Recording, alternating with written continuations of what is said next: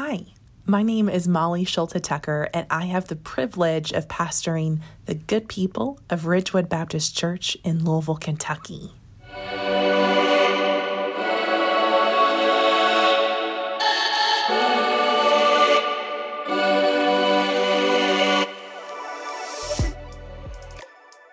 Welcome to the season of Epiphany, the time between the 12 days of Christmas and the beginning of Lent, which takes us to Easter Sunday.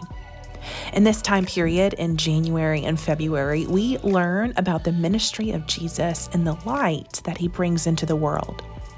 At Ridgewood, we're in a worship series called The Stories of Jesus, named in part from the song called Tell Me the Stories of Jesus, a hymn that you may have grown up on or may be new to you. I shared my favorite story of Jesus on Sunday, January 14th. But then I need your help. Between when you are hearing this and February 11th of 2024, tell me your favorite story of Jesus. Tell me why is it your favorite? What challenges you? Where do you see yourself? How does it give you hope? How does it give you pause? I'd love to hear from you either on our Facebook page through Facebook Messenger, which is facebook.com slash Ridgewood Baptist Church, or by email. My email is molly, M-O-L-L-Y, at ridgewoodlouisville.org, or on a Sunday morning before or after worship. What story of Jesus have you written on your heart?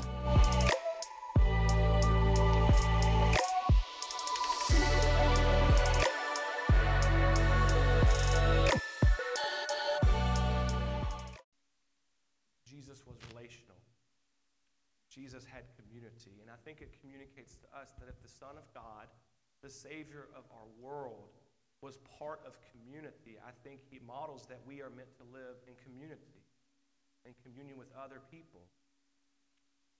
That community is the community that supports us when we're struggling. That community wraps us with love and sends us food when we're grieving, or they're just there to listen. To experience the fullness of life, I believe it's to be in community and to give of ourselves to others, to be vulnerable, to be a friend, to be a support system. And that's part of why you're here this morning. It's why you're a part of a church family, to be in community with others, to be in relationship, to help support others, to receive support, to be part of a small group, to be part of a church family. And it's obvious that in our text, Martha and Mary are hurting. They both go to Jesus and they say the same thing. First, it was Martha, Lord, you had been here, my brother would not have died. And then it was Mary, Lord, if you had been here, my brother would not have died. Being in relationship with people means there's potential for hurt, pain, and for loss, especially leads to And that's where we arrive at second version of Jesus I want to highlight, grieving Jesus. We have all lost someone in our life. We've all experienced loss of some form. Maybe it was a close friend, maybe it was a family member. We know someone that was in our life but is no longer because of death, and that hurts. Sure, time can help in some ways, but it still hurts. And there's something missing in our life, and that's that person or persons. And the best way I can usually describe it is that there's a small hole where, where that person was. My first experience was death with death was in seventh grade. His name was Jacob. He died of leukemia. I was his honorary pallbearer at his funeral. Jacob was outgoing, he was funny, he was smart, he was athletic. He was a St. Louis Cardinals fan, I was a Cincinnati Red fan, so we always got into arguments. But he had such a bright future. Side note, he, uh, he stayed the night at my house one time, and at my parents' house, uh, they had this toilet that made this really loud noise when you flushed it. Like it was obnoxiously loud, but I just didn't notice it anymore. But one day he woke up the next day, my mom had made us cinnamon rolls, and somebody had flushed the toilet, and it was really, really loud. And he's like, maybe we should feed it a cinnamon roll, and that would quiet it. But he was funny, right? So he was too young to die, and it wasn't fair, and it hurt. Death hurts and it causes all these feelings and emotions within us. And sometimes they're good and sometimes humorous and sometimes dark and difficult and uncomfortable and sometimes sad and numbing. But the one thing that Jesus teaches us, and one thing we must do, is to acknowledge death and to grieve. Verse 35 says that Jesus began to weep. It's a short verse, the shortest in Scripture. NRSV says Jesus began to weep, but other translations simply say Jesus wept. We don't know how long. It seems quick, but in reality, we don't actually know how long he was weeping. But we know that he wept for his friend. He loved his friend. He saw Martha and Mary were weeping and mourning, and the community that was grieving outside of the tomb, and Jesus was greatly disturbed in spirit. Scripture says after Jesus wept, he was greatly disturbed in spirit. 33 and 38, both those verses say Jesus was greatly disturbed. He was completely with them in their pain and their loss, and he was moved. There's a third grade student at my school um, named Jay. I'm not giving you their real names, and, but uh, my students' names for to help protect their identity. But Jay is a third grade student, and she is the sweetest student. She is always willing to help other students in need. She follows the expectations. She's thoughtful and she's caring. Now, I teach fifth grade, but I get to spend uh, lunchtime with her class often and her classmates. And she has made me pictures before, little drawings, and she, I think, likes me better than some of my fifth grade students because they're with me every day, and she just gets to see me come in for lunch and have fun. But she has made me little drawings. She's chosen to spend her wellness time with me, which is a fancy word for free time. But recently, um, she was given a lock. Most third graders do not have locks for their lockers, but she was dependable and responsible. And when I came to her class during lunch, she came over to me and she said, Mr. Woodburn, I have, I have a lock now for a locker. And I said, That's awesome. How did you get the lock? And she said that uh, she earned it because she's being responsible. And so, like I said, not all third graders uh, get, earn it. Well, a little over a year ago, Jay's dad had died. You know, third grader growing up without a father around. Then a month ago, her mom had died. She's in third grade, and both parents dead. Death is all around. And then there's another student. Her name is Kay. Kay is in my fifth grade class. Kay is kind and she is caring. She will help anyone that needs help. She is constantly complimenting other students and she's just a thoughtful human. Well, my birthday is November 9th, and I had told the students when my birthday was, and Kay asked if she could come talk to me in private. I said, Of course. So she comes over to my desk, and I said, What's up? And she says, You know how you told the class your birthday is November 9th? And I said, Yes. And she said, Well, my mom's birthday is November 10th. And then she goes on to tell me that her mom had died.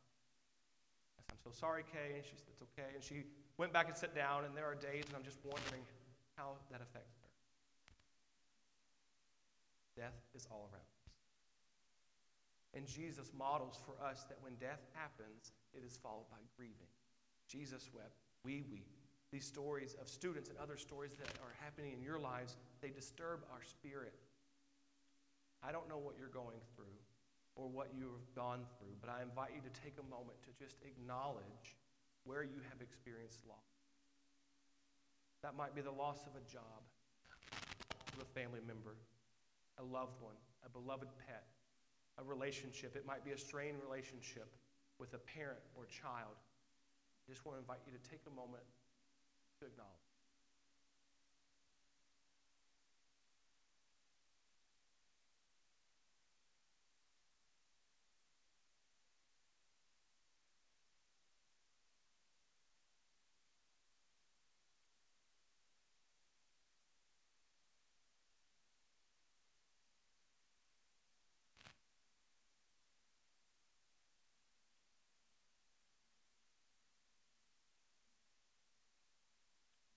And then we get to life giving Jesus.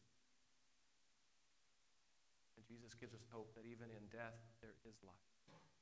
Jesus walks up to the tomb, the cave, where Lazarus is buried. Verses 39 through 41, Jesus says, Take away the stone. Martha, the sister of the dead man, said to him, Lord, already there is a stench because he has been dead for four days. Jesus said to her, Did I not tell you that if you believed, you would see the glory of God? Jesus goes on to pray, Father, I thank you for having heard me. I know you always hear me, but I have said this for the sake of the crowd standing here, so that they may believe that you sent me. When he said this, he cried with a loud voice, Lazarus, come out. Jesus calls Lazarus by name. Notice the author said the dead man, but Jesus calls Lazarus by name. That's the life giving hope in Jesus Christ, a Savior who mourns and weeps, is greatly disturbed in spirit, lives amongst the community.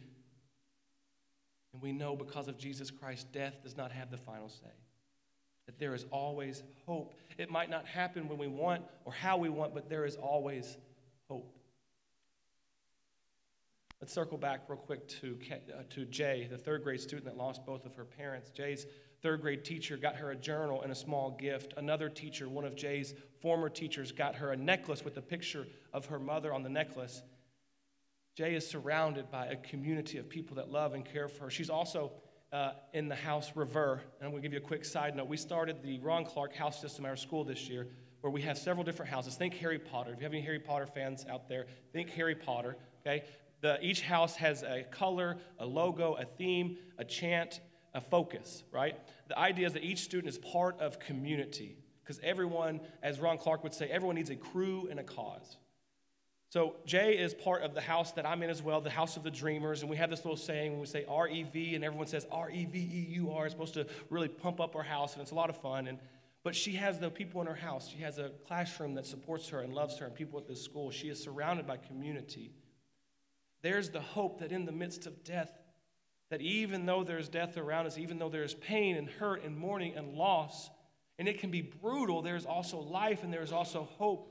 For Jay, it's a community of people that will continue to love and support her through this difficult journey. Jesus says in verse 25, I am the resurrection and the life. He tells Martha, He says, Those who believe in me will never die. Jesus is the resurrection and the life. There is life and resurrection, hope all around us. And if we're willing to grieve, if we're willing to open our eyes to the way that God is moving and working, we can see it. That even in the midst of death, even in the gut wrenching pain of losing a loved one, eventually we can see hope and life and resurrection. Let's circle back to Kay as well.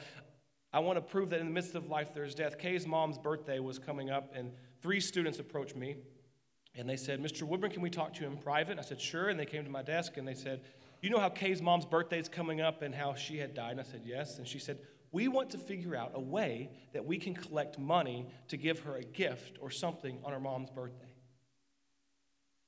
There it is, right? There's the, there's the hope that, that in the midst of life, in the midst of death, there is good. In the midst of bad and pain in this world, there can be so much good. That students were aware of the loss of another student. They wanted to go and support her that even with death staring us down, there is good, there is hope, there is life.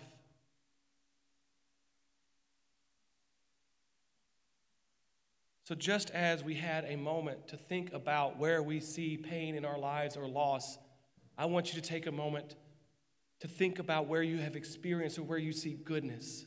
Where do you see life in the midst of pain and suffering?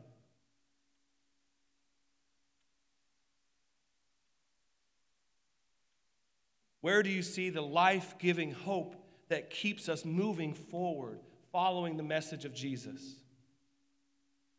Death had Lazarus all bound up. Death had a community of people grieving as it should. And death had a community mourning and caused Jesus to weep and greatly disturbed in spirit. But so there is also life all around us.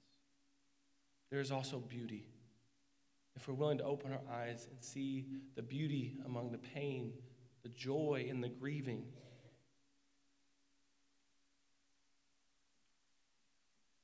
Where do you see hope in the midst of grieving and death? Where do you see life in the pain? One of my favorite things to do at a funeral service, and it's usually at the gravesite, is to read Psalm 23 and to comfort um, those who are there to remember that God is with us, that God is all around us. Amen. That God is near us, that God goes with us. Another thing that we do in my class that you did today is called choral reading. It's to help with reading fluency and pace. And so we're going to do that for Psalm 23. I would like for you to join with me. Uh, the words should be on the screen. And let us read this together three, two, and one. The Lord is my shepherd. I shall not want. He makes me lie down in green pastures. He leads me beside still waters. He restores my soul. He leads me in right paths for his name's sake. Even though I walk through the darkest valley, I fear no evil, for you are with me. Your rod and your staff, they comfort me. You prepare a table before me in the presence of my enemies. You anoint my head with oil, my cup overflows.